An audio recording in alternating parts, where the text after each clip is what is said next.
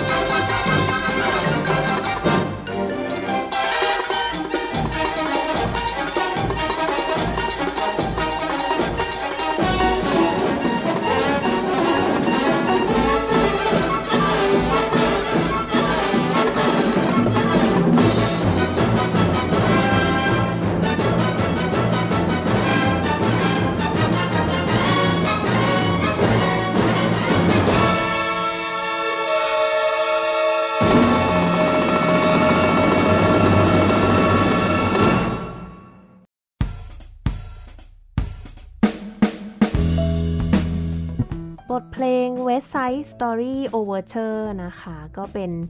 โหมโรงจาก musical เรื่องดังเลย West Side Story ที่ประพันธ์โดยลีโอนาร์ดเบิร์นสไตน์นะคะ ก็ต้องขอให้แขกรับเชิญเนี่ยของเราในวันนี้พูดถึงสักหน่อยว่าทำไมถึงเลือกเลือกเพลงนี้มาให้กับท่านผู้ฟังฟังกันคะอ่าสวัสดีครับ ก็สำหรับ West Side Story นะครับ เป็นเรียกว่าเป็นผลงานที่ทั้งในฝั่งของอนักดนตรีคลาสสิก แล้วก็ฝั่งของนักดนตรี musical theatre เนี่ยให้การชื่นชมเป็นอย่างมากแล้วก็ชื่นชอบมาก เพราะว่ามันเป็นเหมือนเป็นมันเป็นเรื่องที่อยู่ตรงกลางพอดี ทั้งตัวละครเองแล้วก็ตัวทีมงานที่เบื้องหลังที่ทำทั้งเบิร์นสไตน์ที่ก็เป็น conductor นะเปียโนคลาสสิกเนาะอืมในขณะที่คนแต่งเนื้อก็คือสตีเฟนซอนด์ไฮม์ซึ่งภายหลังเขาก็ทำเป็น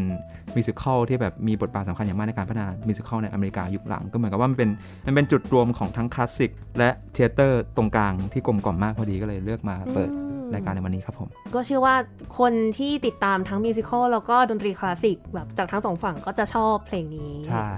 เมื่อวันนี้ต้องขอต้อนรับนะคะ พี่ไนท์ยศรันทรงเกียรติกุลค่ะ สวัสดีค่ะ สวัสดีครับ นี่บอกได้ไหมไปล่วงหน้าบอกว่าพี่ไนท์มาจากโรงเรียนที่ไม่ใช่สิ เฮ้ย มุกเข้าใจผิดมาตลอดอะมุกอะเข้าใจว่าพี่มาจากอัสสัมชัญมุกลืมทุกรอบเลยใช่ไหมเพราะว่าเวลามุกไปเจอเด็กอัสสัมอะนักดนตรีจะเจอพี่ไนท์เสมอแล้วก็จะจำว่าพี่ไนท์จบอัสสัมชัญเหมือนกัน แต่ความจริงคือไม่ใช่ ไม่ใช่ครับไม่ใช่ แต่พี่ไนท์ก็เหมือนเด็กอัสสัมจริงๆนะใช่สนิทกับเพื่อนอัสสัมเยอะมาก รายการอะมีเด็กอัสสัมมาเยอะมากอืมแล้วมันเลยทำให้มุกแบบเริ่มตั้งคำถามว่าวงการดนตรีของโรงเรียนอัสสัมนี่มันต้องขนาดไหน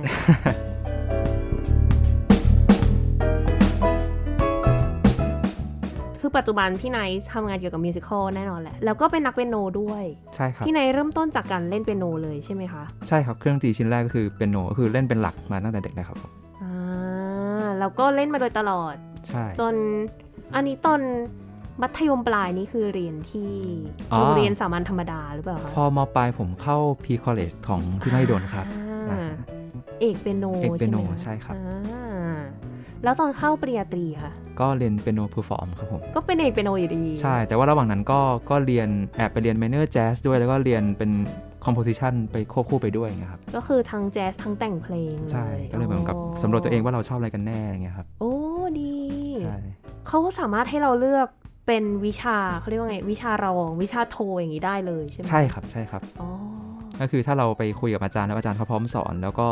เอ่อวิไลแบบเปิดให้ลงได้ก็ก็โอเคครับอื มดีดีดีแล้วก็เลยทำให้ตัดสินใจที่จะเรียนต่อปริญญาโท ในอีกสาขาหนึ่ง ใช่ ใช่ ก็คือปอโทผมก็เรียน conducting ครับ อะไรคือจุดที่ทำให้ตัดสินใจเรียนแต่ละอย่างเนี่ยค่ะที่พูดมามคือนอกจากจะสำรวจตัวเองแน่นอนแล้ว แต่ว่าใช่แบบอย่าง conducting มันดูแบบเราต้องมั่นใจระดับหนึ่งแล้วที่เราจะเรียนเอกนี้เลยใช่ไหมคะ ใช่ครับ ก็ คือจริง ๆ ส่วนตัวผมอะผมคุ้นเคยกับคัน conducting ตั้งแต่ตอน p ี college แล้ว เพราะว่าตอนม .6 เนี่ยไม่รู้จะพัดจะผูกยังไงได้เป็นประธานนักเรียน แล้วประธานนักเรียนเหมือนกับต้องไปนำสวดมนต์นำเข้าแถวตอนเช้า แล้วก็ต้องเหมือนคอนดักตอนร้องเพลงชาติตอนตกใจนึกว่า conduct ตอนสวดมนต์อ๋อไม่ใช่ไม่ใช่ผมเรียนระดับข้ามผิดไปไหนก็คือไม่ไม่มีการร้องเพลงชาติแล้วก็ร้องเพลงสรรเสริญนี่ก็ผมก็จะคอนดักอยู่หน้านักเรียนข้างหน้าคอรัสอ๋อออะไรเงี้ยครับก็เลยคุ้นเคยกับนักตรงนั้นบ้าง แล้วก็อาจารย์หลายๆท่านก็เหมือนกับเขาก็ผลักดัน เหมือนกับเชิญชวนเฮ้ยไนท์น่าจะลองเรียน conducting นะ เราดูเหมาะดีนะอะไรเงี้ยอ๋อปรากฏว่าตอนที่ตอนจะจบเอ่อปี 4 ตอนเล่นเปียโนก็รู้สึกว่าเล่นเปียโนคนเดียวมันก็เหงาเหงาๆเนาะเราก็อยากจะลองแบบลองอีกทางหนึ่งบ้าง แบบเผื่อว่ามันจะสนุกกว่าแล้วก็ enjoy กว่าครับก็เลยลองเออทำคลิป audition ส่งขอโทแล้วก็ติดก็เลยลองเรียนดูครับผมอืมแล้วในเรื่องของการเรียนแจ๊สแล้วก็การประพันธ์เพลงนี่ยังมีเรียนอย่างต่อเนื่องไหมคะอืม เรียนแค่ตอนปอตรีครับ แต่ว่าพอผมคิดว่าไอ้สองอันเนี้ยเนี่ยพอเรารู้พื้นฐานแล้วอะสิ่งที่มันจะต่อยอดได้คือการได้ใช้งานจริงมากกว่าอ่า ก็เลย ซึ่งก็บังเอิญว่าผมก็โชคดีที่มีคนหยิบยื่นโอกาสให้เออได้ไปช่วยแต่งเพลงในมิวสิควลของของของเอ่อคณะเอ่อของแขนงทรีดนตรีที่เขาจะทำเป็น musical แบบประจำปีทุกปี ก็พอถึงปีที่รุ่นผมรุ่นเพื่อนพวกผมเนี่ยได้ทำเนี่ยก็ ชวนให้ผมไปช่วยแต่งเพลงแบบสองสามเพลงในเรื่องนั้นบ้างอืมก็เลยได้มีโอกาสได้ประสบการณ์แบบในการเริ่มแต่งเพลง แล้วก็ก็คือมีอาจารย์ชวนไปเล่นในวงป๊อปออร์เคสตราก็ได้มีโอกาสได้เล่นแจ๊สบ้าง ก็คือก็เหมือนกับว่าเราได้อาศัยในการแบบเรียนรู้ด้วยการทำจริงไปเลย ก็เลยอาจจะไม่ได้ไม่ได้ศึกษาต่อแบบขั้นลึกขนาดนั้นแต่อาศัยจากการทำงานจริงเอาเงี้ยครับอืมก็เลยเป็นไปในทิศทางนั้น ใช่ครับค่ะ แต่ว่าทีนี้จบเอก conducting การอืมอำนวยเพลงมาเนี่ย แล้วจบมาทำงานอะไรดีกว่าอืมตอนนี้เราเรียนจบมาจากหลายสาขามาก ใช่ โอเค งานงานที่ผมทำมาเรื่อยๆ ตั้งแต่ปอตรีเลยคือไปสอนเปียโนที่เอ่อมหิดลที่เป็นสาขาของนักบุคคลทั่วไปเนี่ยครับ แล้วก็อ่าก็เลยได้มีการมีงานสอนเปียโนแบบว่าเหมือนกับเป็นเป็นเป็นงานพื้นฐานหนึงที่แบบให้เรามีรายได้ที่แบบมั่นคงทุกเดือนอะไรเงี้ยครับ แล้วก็ส่วนเวลาว่างอื่นๆก็จะใช้ในการเออไปเล่นเป็นอีเวนต์แบบว่าเล่นตามโรงแรม เล่นป๊อปเล่นแจ๊สบ้าง แล้วก็ พอมาช่วงป.โทเนี่ยแขนงละครเพลง ตอนช่วงนั้นมีอาจารย์ฝรั่งอยู่2 2ท่าน ซึ่งเขาก็มีการแบบอยากจะทำ production ละครเพลงโดยการแบบซื้อลิขสิทธิ์เรื่องที่แบบดีๆ มาจากต่างประเทศมาทำแล้วก็ก็ก็ให้โอกาสผมได้ไปการช่วย conducting เรื่องพวกนั้นก็เลยเป็นเหตุผลที่ทำให้รู้สึกว่าเออผมได้ใกล้ชิดกับวงการละครเพลงมากขึ้น แล้วก็รู้สึกว่าเป็นงานที่ผมมาใช้ความสามารถได้รอบด้านสุดเพราะว่า ผมเองเล่นเปียโนให้นักร้องตอนซ้อมด้วยคือเป็น rehearsal pianist ด้วยผมก็เล่นได้ แล้วเพลงในแต่ละเรื่องก็มีผสมแจ๊สผสมคลาสสิกด้วยซึ่งผมก็เล่นได้ทั้งหมด แล้วก็พอต้องควบคุมผมก็อาศัย skill conducting มาใช้อะไรเงี้ยครับก็เลยรู้สึกว่ามันเป็นมันเป็นศาสตร์ที่รวบรวมสิ่งที่ผมชอบทั้งหมด และสิ่งที่ผมทำได้ทั้งหมดรวมอยู่พอดีก็เลยรู้สึกว่าเออเอ้ยทางเนี้ยน่าจะลุยต่อเนาะแล้วก็พอเรียนจบปโทปุ๊บเนี่ยอ่อก็ยังคงแบบทำงานสอนเปียโน สอนเปียโนอยู่ สอนตามช่วยผู้ช่วยอาจารย์ที่มหาลัยบ้าง แต่ว่างานที่เป็น passion project ก็คือเป็นงานทำละครเพลง ซึ่งอาจารย์ทพิศรีซึ่งเป็นอาจารย์สอนละครเพลงของที่คณะเนี่ยก็เชิญผมกับกับกลุ่มน้องๆ ที่เรียกตัวเองว่า Fascinating Four ที่เป็นกลุ่มนักร้อง theater 4คนเนี่ยมาทำละครเพลงกันเองแบบแต่งเองใหม่หมดเลย แล้วก็ลองหาสปอนเซอร์เข้ามาทำกันเองครับก็เลยเป็นเป็นประสบการณ์ที่ทำให้เราได้เออลองลงมือทำละครเพลงแบบจากจากศูนย์เลยขึ้นมาใหม่ โดยโดยที่แบบเราหา โปรดิวเซอร์เองอะไรก็สุดท้ายก็มีปัญหาเยอะมากแต่ก็สุดท้ายก็ทำจนสำเร็จ แล้วก็โชคดีที่เอ่อมีคนเห็นแววหลังจากนั้น ก็เลยชวนให้เรากับอ่าน้องๆเนี่ยได้ไปทำงานต่อในอีกหลายโปรเจกต์ก็เลยอืมก็เลยตอนนี้ก็เลยมีงานที่เป็น passion project คือการทำละครเพลง ควบคู่ไปกับงานสอนไปด้วยอย่างเงี้ยครับอืมอันนั้นที่บอกว่าทำ งานแรกเนี่ยคือเป็นของทางวิทยาลัยหรือเปล่าคะ อ๋อ เป็น เป็นงานของพวกเราเองนะครับโอ้ใช่ ก็คือ คือเป็นเด็กจบหมดแล้ว แล้วก็คือแค่อาจารย์มาช่วยไกด์เฉย แต่ว่างานคือเราเป็นแบบเหมือนกับเป็น เป็น independent ไปเลยแล้วก็คือต้องไปจ้าเอ่อเขาเรียกว่าไงไปเช่าสถานที่ในการใช่ทำครัใช่ครับก็คือต้องไปแบบไล่หาเช่าสถานที่ไล่แบบเจรจาเอ่อพวกค่าใช้จ่ายหาสปอนเซอร์ด้วยตัวเองทั้งหมดเลยครัโอ้บโหอันนี้เริ่มจากศูนย์จริง ๆ แล้วก็ไม่ได้เป็นทีมแบบที่เป็นบริษัทด้วยนะใช่ใช่เป็นแค่กลุ่มบุคคลกันเองใช่ครับ สุดยอดสู้มากอะสู้มากจริงตอนนั้นคือพูด ถึงมิวสิควลหน่อยจริง ๆ แล้วในรายการเราเนี่ยเคยมีได้พูดถึงมิวสิควลไปบ้างแล้วก็คือตอนก่อนหน้านี้ที่มีพี่โน้ตสรัน แล้วก็พี่เนนาวีหงสกุลมาครับพูดคุย คือพี่โน้ตก็จะเป็นนักแสดงอืมเนาะที่แสดงอยู่บนเวทีอยู่แล้ว ส่วนพี่เนยก็จะมีเอ่อ ประสบการณ์ในเรื่องของการเป็นนักดนตรีที่นั่งอยู่ในหลุมอ่าชอบคำนี้มากเลยเป็น pit นั่งอยู่ในหลุม orchestra พิทอ่าอ่าฮะออเคสตราพิทที่แบบว่านักดนตรีจะอยู่ข้างล่างเนาะแล้วข้างบนก็เป็นแบบนักแสดงใช่อันนั้นก็จะเป็นประสบการณ์ในฐานะของนักแสดงแล้วก็มีเรื่องของประวัติศาสตร์นิดหน่อย แต่ว่ามาทวนความจำกันเนาะวันนี้คุยกับพี่ไนท์ในฐานะทั้งนักเปียโนแล้วก็ครีเอทีฟผู้สร้าง แต่ว่าทวนความจำกันหน่อยดีกว่าว่า musical มันแบบไปกำเนิดอะไรยังไงตอนไหนนะคะ มันคือโอเปร่ามาก่อนใช่ไหมคะ ใช่ครับจะพูดอย่างนั้นก็ได้ครับ คือถ้าเราพูดถึงอ่าตัว musical กับโอเปร่ามันคือมันเป็น stage work เนาะเป็น stage work ที่มีการ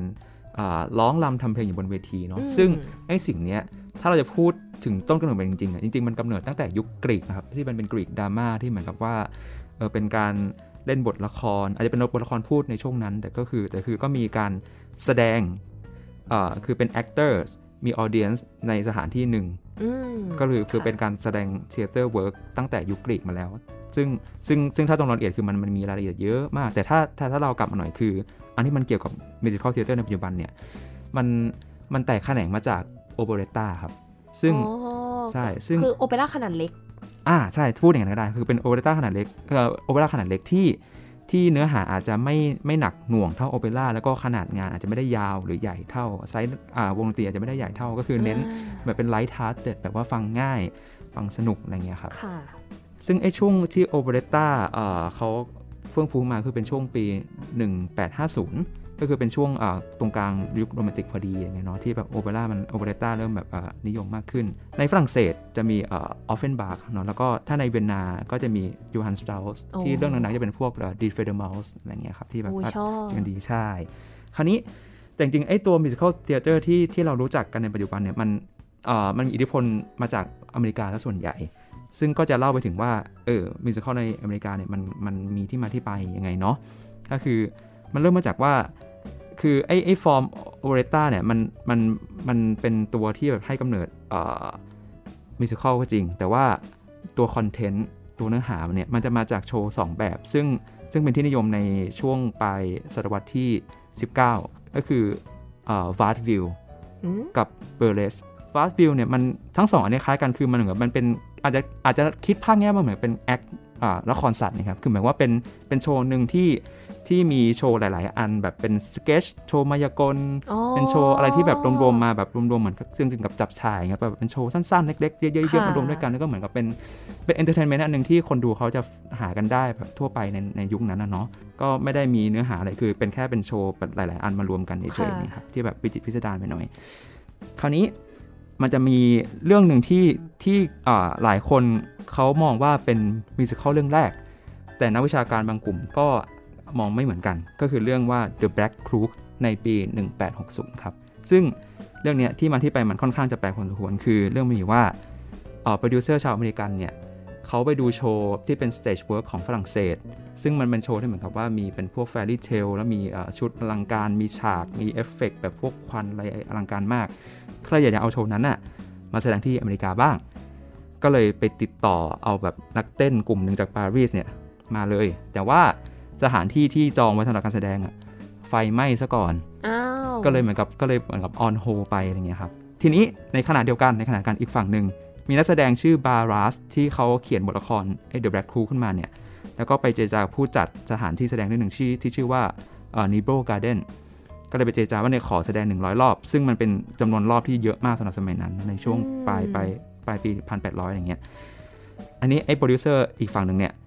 ก็หาที่แสดงใหม่เนาะ ก็มาเจอไอ้ที่ Niblo's Garden นี่ที่เดียวกัน ซึ่งปรากฏว่าไอ้ Barras ก็จองไปแล้วอย่างเงี้ย สุดท้ายก็เลยเจรจาว่าเออ เราเอาสองโชว์เราเนี่ยรวมกันดีกว่า ก็คือมันก็เลยกลายเป็นโชว์ที่เหมือนกับผสมผสานแบบแปลกๆ อาจจะไม่ค่อยเข้ากันมากเพราะว่ามันด้วยความเร่งรีบนี่นะครับ แต่ก็เลยเกิดเกิดเป็นโชว์ที่ที่มี element ของ musical ครบคือมีนักแสดง มีนักเต้น มีเพลง มีฉาก มี scene เนี่ยก็เลยคนก็เลยมองเออมันก็เป็นหนึ่งในฟอร์มที่ดูใกล้เคียงกับ musical แรกที่สุดเพียงแต่ว่าด้วยความที่มันแบบไม่ค่อยเข้ากันไม่ไม่ relate กันเลยคนบางคนอาจจะมองว่าเอ๊ะไม่น่าจะนับเป็น musical เนาะแต่ก็คือเป็นเป็นเป็นจุดเริ่มต้น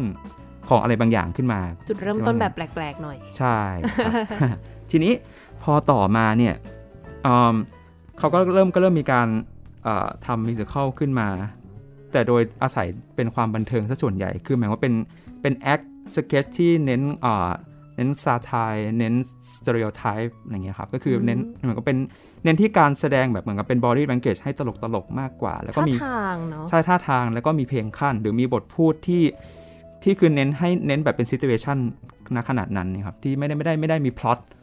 ที่แบบโครงเรื่องชัดเจนนี่ครับก็คือเน้นมันดูเป็นแบบเหมือนเรื่องสั้น แบบแสดงตลกฉากอะไรอย่างเงี้ยใช่เหมือนเป็นตลกฉากอย่างนั้นมากกว่าครับใช่แล้วก็มีร้องเพลงคั่นซึ่งเพลงก็เอาจากที่ไหนมาไม่รู้ที่ไม่ได้เกี่ยวกับเรื่องที่แสดงอยู่เลยอ้าวหรอใช่คือสมัยก่อนจะเป็นอย่างนั้น มันก็เลยก็เลยแบบว่าเป็นเป็นมองมองว่าเป็น entertainment entertainment ที่เหมือนกับว่า สนุกสนานแล้วก็มีความหยาบโลนนิดนึงเพราะด้วยเนื้อหาที่แบบมันเสียดสี แล้วก็แบบมีความ satire แล้วมันเกี่ยวกับพวก racism นิดนึงด้วยสมัยนั้นนี่ครับโอ้การเหยียดอ่ามันก็ค่อยๆดีขึ้นมาถึงจุดหนึ่งคือช่วงประมาณปี 1910ครับที่เหมือนว่ามันเริ่มมีการเอา musical เนี่ยเขาเรียกว่าเขาเรียกว่า book musical ครับคือมีการเอาพล็อตเรื่องเป็นหลัก คือคราวนี้คราวนี้เรามีพล็อตเรื่องเลยว่าตั้งแต่ต้นจบอะเราจะมีพล็อตเรื่องอะไร แล้วก็มีตัวละครที่ ที่แบบจับต้องได้ คือเป็นเป็นตัวละครที่ที่เออไม่ใช่แค่ว่ามาแสดงเป็น skit skit skit skit ไปแต่คือมีพัฒนาการของตัวละครด้วย มีเพลงที่เนื้อหาเกี่ยวข้องกับเนื้อเรื่อง แล้วก็มีเนื้อร้องที่มีความเป็น conversation มากขึ้นที่ไม่ใช่แบบว่าแค่เอาเพลงไหนมาร้องอะไรก็คือมีเป็นเป็นการเป็นงานที่เหมือนกับว่า ตั้งใจ craft ขึ้นมาให้มีให้มีความเกี่ยวข้องกันในทุกส่วน ก็เลยเกิดเป็น book musical ที่เออค่อนข้างจะใกล้เคียงกับ musical ที่เราคุ้นเคยกันมากขึ้นนะครับซึ่งคนคนประพันธ์ที่สำคัญก็คือได้แก่ Jerome Kern ซึ่งเพลงที่ดังๆของท่านก็น่าจะมีเอ่อ All the Things You Are ครับก็คือจะเป็นจะเป็นเพลงในยุคเอ่อเขาเรียกว่า Tin Pan Alley เหมือนกับที่มันเป็นเป็นเป็นเขาเรียกว่าอะไรอะเป็นบริษัททำเพลงในในยุคหนึ่งในช่วงนั้นที่แบบมีเพลงคลาสสิกออกมาเยอะมากๆเลยครับ ประมาณปี 1940 ที่คราวนี้มันจะมีมิวสิควลเรื่องหนึ่งที่ที่เนื้อหามันเริ่มไม่ใช่แบบเอ็กซ์ตร้าเป็นเอ็กซ์ตร้าละโอเคเท่าดีลืมลืมบอกไปว่าโอเปร่ากับโอเรตาหรือว่ามิวสิควลยุคแรกๆเนี่ยมันจะมักจะมีเนื้อหาที่ค่อนข้างจะแฟนตาสติก คือเป็นพวกเกี่ยวกับแฟนตาซีเทพกรนำอะไรเงี้ยครับก็คือมันจะค่อนข้างเหนือธรรมชาตินิดนึง จะไม่ค่อยแบบว่าใกล้เคียงกับชีวิตมนุษย์ปัจจุบันจริงๆขนาดนั้นถูกต้องใช่ครับทีนี้พอ พอเรื่องมันเริ่มมันเริ่มต้องเข้าหาคนดูเรื่อยๆเนี่ยก็เลยเริ่มมีการเอาเนื้อเรื่องที่แบบมันมันมันเป็นชีวิตประจำวัน มันเป็น contemporary story ที่แบบคนจับต้องได้ครับ ก็เลยมีในปี 1940อ่า Rogers and Hammerstein ได้แต่งประพันธ์เรื่องหนึ่งก็คืออ่าโอกลาโฮมาซึ่งเป็นเรื่องที่เกี่ยวกับชีวิตของคนอเมริกันจริง ๆ แล้วก็แล้วก็ทุกอย่างทุกอลิเมนต์ทุกอย่างในเรื่องก็คือถูกคราฟขึ้นมาเพื่อเรื่องนี้เฉพาะ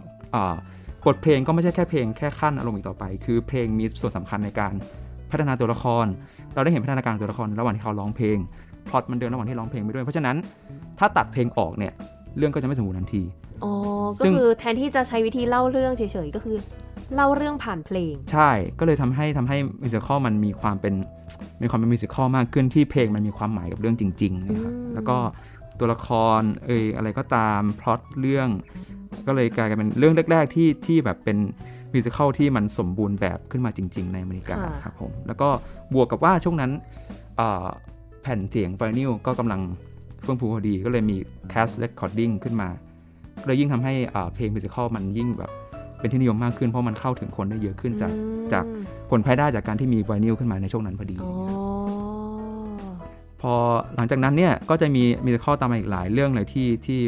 ที่แบบดัง ๆ เช่น The King and I My Fair Lady Gypsy ซึ่งซึ่งก็คือจะเป็นเรื่องที่นะครับคือทุกอย่างแต่งขึ้นมาโดยที่นึกถึงองค์ประกอบทางพล็อตเป็นหลัก แล้วก็ให้ทุกอย่างมันเกี่ยวข้องกัน แล้วก็มีความสำคัญในทุกองค์ประกอบนะครับที่ไม่ใช่แค่ว่าจับมาใส่เฉยๆนะครับใช่คราวนี้แต่พอถึงจุดหนึ่งเนี่ยมันก็มันก็เริ่มจะซบเซาไปบ้างด้วย ด้วยความที่ว่าเทสของคนฟังดนตรีเริ่มเปลี่ยนไปนะเพราะเพลงร็อกเริ่มเข้ามา ในช่วงปีพันหกสิบพันห้าสิบนี่ครับคือมันเริ่มมีดนตรีสมัยใหม่ คือคนคนเริ่มหันไปฟังดนตรีแบบใหม่มากขึ้น ที่พอมิวสิคอลพอมันอยู่กับสไตล์แจ๊สเก่าๆก็อาจจะเลยเริ่มเสื่อมความนิยมไปบ้าง แล้วด้วยเรื่องพล็อตที่มันจะบอกว่าเดาได้ก็ได้เพราะมันพล็อตก็จะแบบว่าจบ happy ending ความสัมพันธ์ความรักเนี่ยมันก็จะแบบแล้วบทเป็น linear คือต่อเนื่องไม่ได้มีลูกเล่นอะไรในการเล่าเรื่องคนก็อาจจะเริ่มแบบเดาทางได้อะไรเงี้ยทีนี้ มันก็เลยมีการ reform musical ขึ้นมาใหม่อีกครั้งในช่วงปี 1970 ซึ่งคนหลักๆก็คือ Stephen Sondheim ซึ่งก็เป็นคนประพันธ์เนื้อเพลงให้ West Side ของ Bernstein นั่นเอง คือเนี่ยพอเขาเข้ามาทำดนตรีเองแต่งเนื้อเองเนี่ยเขาก็เลยใช้สิ่งที่เรียกว่าconcept musical คือตอนนี้เน้นเรื่องไอเดียของ concept ในการเล่าเรื่องมากกว่าองค์ประกอบอื่น ก็อาจเราอาจจะเทียบได้กับพวกเพลงคอนเทม p o r a r y ในยุคหลังๆ ในยุค ศตวรรษที่ 21 ที่แบบว่าตอนนี้มันไม่ได้เน้นที่เรื่องความไพเราะขนาดนั้นเนาะมันเน้นที่แบบแนวคิดวิธีวิธีการเบื้องหลังมากกว่านะครับแต่ก็คือคือไม่ได้ไม่ได้หมายว่าเพลงเพลง musical ในยุคนั้นมันจะฟังไม่ได้นะคือแค่เหมือนกับวิธีในการเขาประกอบเรื่องขึ้นมาเนี่ยมันมันไม่ได้เป็น traditional เช่น เช่นเรื่อง company นะครับเป็นเป็นเรื่องที่ซอนไฮม์แต่งขึ้นมาโดยที่เนื้อเรื่องเนี่ยเกี่ยวกับตัวเอกชื่อบ๊อบบี้ เขามีเพื่อนที่แต่งงานแล้วทั้งหมดอยู่สี่ห้าคู่ประมาณนั้นครับ แล้วก็เหตุการณ์คือบ๊อบบี้เนี่ยจะไปเยี่ยมเพื่อนในแต่ละบ้าน แล้วแต่ละบ้านเขาก็จะมีปัญหาเรื่องชีวิตคู่ของตัวเองเนี่ยที่เล่าให้บ๊อบบี้ฟังใช่เพราะฉะนั้นความจริงแล้วอะคือในในในเรื่องอาจจะให้ไปหาบ้าน A B C D ก่อน แต่ถ้าเราลองสลับเอาไป D ก่อน B C แล้วค่อย A เนี่ยเนื้อเรื่องก็ไม่ได้เสียหาย เพราะว่ามันไม่ใช่มันไม่ได้เป็น linear plot คือมันเหมือนกับมันเป็นเหมือนเป็น box set ที่แบบเราเข้าไปอย่างนี้ก่อนไปอย่างนี้ก่อนแล้วตัวละครก็แค่ค่อยๆ เติบโตได้เห็นอะไรจากเหตุการณ์เหล่านั้น โดยที่ไม่ได้ไม่ได้ไม่ได้มีไทม์ไลน์ที่ fix ไว้เนี่ยก็เลยเป็น concept เข้าขึ้นมาแบบนั้น แล้วก็จะเหมือนพวกหนังที่แบบอย่างหนังไทยหลาย ๆ เรื่องที่จะชอบเหมือนทำเป็นเรื่องสั้น ๆ ในเรื่องเดียวกันหรือเปล่าอ่าอาจจะอาจจะว่าอย่างนั้นก็ได้ครับก็คือพียงแต่ว่าในในเพลงเขาเรื่องนี้แบบมันมันเกี่ยวกันที่ว่าตัวละครมันเซตเดิมเนาะคือเหมือนว่าในในแต่ละเหตุการณ์ก็คือแบบเป็นตัวเอกไปหาเพื่อน ในในแต่ละช็อตนะครับค่ะถ้าถ้าในหนังสั้นอาจจะแบบว่าตัวละครชุดใหม่อะไรอ๋อเงี้ยอันนี้ใช่คือมีแบบอย่างน้อยมีหนึ่งตัวที่แบบเชื่อมโยง ใช่ก็คือเป็นทุกเป็นบ้านเป็นการเข้าทุด้วยกกันบ้านใช่ครับผมอ่าก็เลยเป็น หรือว่าหรือว่ามีมิวสิควลที่เล่าเรื่องจากหลังกลับมาหน้าก็มีนะครับโอ้ใช่ก็เลยก็เลยเกิดเป็นการพยายามเอ็กซ์เพร์เมนต์วิธีเล่าเรื่องแบบใหม่ ๆ ขึ้นมาอืมเป็นทดลองใช่ก็เลยก็เลยเอ่อทำให้มิวสิควลมันเริ่มเออมันเริ่มแบบมีความหมายมากขึ้นเพราะตอนนี้มันไม่ใช่แค่ความบันเทิงละ มันเป็นศาสตร์ของการเล่าเรื่อง มันเป็นศาสตร์ของการประพันธ์ดนตรี มันเป็นศาสตร์ของการเอ่อทำให้ทุกอย่างมันมันนำเสนอออกมาได้น่าสนใจมากขึ้น ก็เลยเป็นก็เลยทำให้มิวสิควลเป็นศาสตร์ที่ลึกซึ้งขึ้นมาตั้งแต่ยุคนั้นครับผมอืมใช่แล้วก็พอหลังจากยุคนั้นเนี่ยก็จะเข้าปี 1980 ที่เขาเรียกว่าจะเป็นช่วงที่ Brit Hit คือหมายถึงว่ามิวสิควลที่มาจากทางฝั่งอังกฤษที่เข้ามาอย่างเช่นเอ่อ Cats Les Miserables เอ่อ Les Miserables หรือว่า Phantom of the Opera เนี่ยครับที่แบบเป็นmega musical คือ musical ขนาดใหญ่ที่มีเน้นความอลังการของฉาก costume เพลงที่แบบโหมใหญ่ ๆ คือเป็นเป็นเป็นเป็น medium ใหม่ของของ musical ในยุคนั้นที่ก็เข้ามาตีตลาดในอเมริกาช่วงนั้นด้วยอ๋อ คือไอ้พวกที่ว่า musical อลังการงานสร้างเนี่ยคือมาจากฝั่งอังกฤษหมดเลย ใช่ใช่ใช่ที่อืมที่ที่แบบว่าดูดูส่งอิทธิพลให้เอออเมริกาเริ่มทำเมกามิวสิควลมากขึ้นเนี่ยครับค่ะใช่แล้วก็ถ้าหลังจากนั้นก็จะเริ่มมีคนที่ทำตามก็พวกอ่า Lion King ของดิสนีย์ที่แบบก็เป็น mega musical อืมตามมาแล้วก็แล้วก็เลยทำให้ musical มีความหลากหลายนับตั้งแต่นั้นมาครับก็คือแต่ว่าที่ อเมริกาเนี่ยเขาจะใช้คำว่า Broadway ใช่ไหมคะอ่าใช่ครับ เพราะว่าเพราะว่าเอ่อเพราะว่าลงคือคือถ้าใน โอเคจะว่าไงคือในแมนฮัตตันนะครับ เขาจะแบ่งถนนเป็นเป็น street กับ avenue เนาะคือถ้าเกิดว่าถนนที่จากเหนือลงใต้เนี่ยเขาเรียกว่าเป็น avenue ส่วนถนนที่จากซ้ายไปขวาเรียกว่า street คราวเนี้ยมันจะมีเส้นหนึ่งที่เป็นเส้นทะแยง ตั้งแต่ล่างขึ้นบนแบบตัดทุกเส้นเนี่ยเรียกเส้นนี้ว่าบรอดเวย์ คือจะเป็นถนนเส้นที่แบบว่ามันจะแปลกๆจากชาวบ้านหน่อยครับ แล้วทีเนี้ยไอ้โรงละครทั้งหมดในอเมริกามันมีอยู่ประมาณ 50กว่าโรงเนี่ยมันไปกระจุกกลุ่มอยู่แถวบรอดเวย์ตรงกลางจุดตัดตรงกลางเกาะแมนฮัตตันตรงบรอดเวย์นั้นพอดีไงครับอืมก็เลยเรียกเรียกละครในอเมริกาว่าละครบรอดเวย์อืมใช่เจ๋งดี ดูแบบว่าถ้าอยากดูก็คือไปแค่ตรงนี้ก็ได้ ใช่จเจอริงเลยๆจริงเลือกเลยแล้วเลือกโอ้โหเลือกแบบ คือมันแสดงพร้อมกันแบบ 50 เรื่องอะครับเออ ก็คือแบบเลือกดูให้ตาแฉะเลยแล้วก็ซึ่งก็โชคดีที่ musical ยุคปัจจุบันมันมีมันมีหลายรสชาติเนอะเพราะว่าคล้ายๆกับเพลงตลาดในยุคปัจจุบันนี้เราก็มีทั้ง fusion jazz มี lo-fi มีอะไรก็คือก็คือเท่ากับว่าเอ่อผู้ชมมีทางมีทางเลือกในการบริโภค musical แบบหลายๆ taste มากขึ้นนะครับนี่ไปเที่ยวอเมริกา 50 วันเข้าวันละโรงเรื่องเล่านักดนตรี เรื่องเล่านะครับก็คือตอนที่ผมเรียนเปียโน perform ช่วงป.ตรีเนี่ยมันก็เป็นช่วงที่เอ่อ intense กับการฝึกซ้อมมาก เพราะว่ามันมันต้องเล่นให้เล่นให้ได้ให้เป๊ะที่สุดเนาะแล้วก็ด้วยความที่ผมเรียนกับอาจารย์เอดิด้วย ซึ่งท่านก็ขึ้นชื่อเรื่องความเข้มงวดเนาะความกวดขันกับนักเรียนก็เลย ก็เลยต้องซ้อมเยอะหน่อย ซึ่งพอมันช่วงกลางวันมาเรียนเยอะเนี่ยมันก็ต้องซ้อมช่วงเย็นๆเนาะบางทีถึงช่วงเย็นเองห้องซ้อมสมัยนั้นก็จะปิดสักสามทุ่มบางทีมันก็ซ้อมไม่พอเงี้ยผมก็เลยต้องแอบ เข้าไปซ้อมที่คณะช่วงกลางดึกครับ โดยที่แบบกับตอนนั้นน่ารู้สึกตัวเองอะ่ะ เหมือนแบบเป็น Mission Impossible เลย คือต้องหลบหลังเสาดูว่ายามอยู่ไหมโอ้แล้วพอยามเดินไปปุ๊บผมก็รีบวิ่งขึ้นลิฟต์วิ่งไปที่ห้องอาจารย์เลย ซึ่งคืออาจารย์ลีเขาก็เขาก็เห็นใจนักเรียนเขาจะแอบทิ้งกุญแจไว้ให้แบบให้แบบให้เด็กไปซ้อมได้ช่วงแบบดึกๆหน่อยอะไรเลยครับ แต่ก็คือส่วนใหญ่ก็ซ้อมถึงสักสี่ทุ่มก็คือไม่ดึกมากเกินครับแต่ว่าบังเอิญว่าช่วงที่ตรงนั้นนะผมแบบร้อนร้อนมากแล้วแบบมันต้องเล่นให้ได้แล้ว ไม่งั้นถ้าไม่ซ้อมก็จะไม่ได้ก็เลยต้องแอบไปซ้อม ซึ่งก็ซ้อมตั้งแต่สักสี่ทุ่มจนถึงเอ่อโหที่สามตีสี่เลยอะโอ้ใช่ ซึ่งทีเนี้ยผมก็เลย เดี๋ยวนะแล้วเขาไม่ได้ยินเหรอ คือด้วยความที่ห้องอาจารย์ไอเดียมันจะอยู่ในลืบเนาะทีเนี้ยถ้าพอมีคนจะเดินมา มันเราจะเห็นเราจะเห็นแบบเป็นไฟฉายแวบๆแบบเข้ามาก่อน เพราะว่าแบบมันเขาจะส่งส่องไฟฉายมาจากไกลๆอย่างเงี้ยพอเราเห็นว่ามีแสงแบบเราก็จะรีบหยุดซ้อมแล้วก็ไปหมกหมกตัวในมุมมืดทันทีอย่างเงี้ยค่ะทีเนี้ยมียามคนหนึ่ง เขาเขาเหมือนเขาสงสัยมากเขาเลยมาเดินมาที่หน้าประตู แล้วก็ส่องผ่านกระจกหน้าประตูเข้ามาอย่างเงี้ยด้วยความที่ผมกลัวว่าเขาจะเห็นนะผมเลยต้องแง้มกระจกคือห้องอาจารย์นี้จะมีกระจกบานใหญ่ที่ออกไปข้างนอกได้อยู่ผมก็แง้มกระจกแล้วออกไปข้างนอก ตรงระเบียง ซึ่งห้องอาจารย์นี้อยู่ชั้น 4 ของคณะก็คือคือออกไปหลบอยู่ตรงนั้นแล้วผมจำได้ว่าฝนตกด้วยวันนั้นน่ะก็แบบว่าเปียกฝนอยู่ข้างนอกแบบสภาพอนาถมากพอเห็นว่ายามเขาออกไปปุ๊บผมก็กลับเข้าไปใหม่ แล้วก็แล้วก็ซ้อมด้วยสภาพเปียกปอนต่อย แป๊บหนึ่งแล้วก็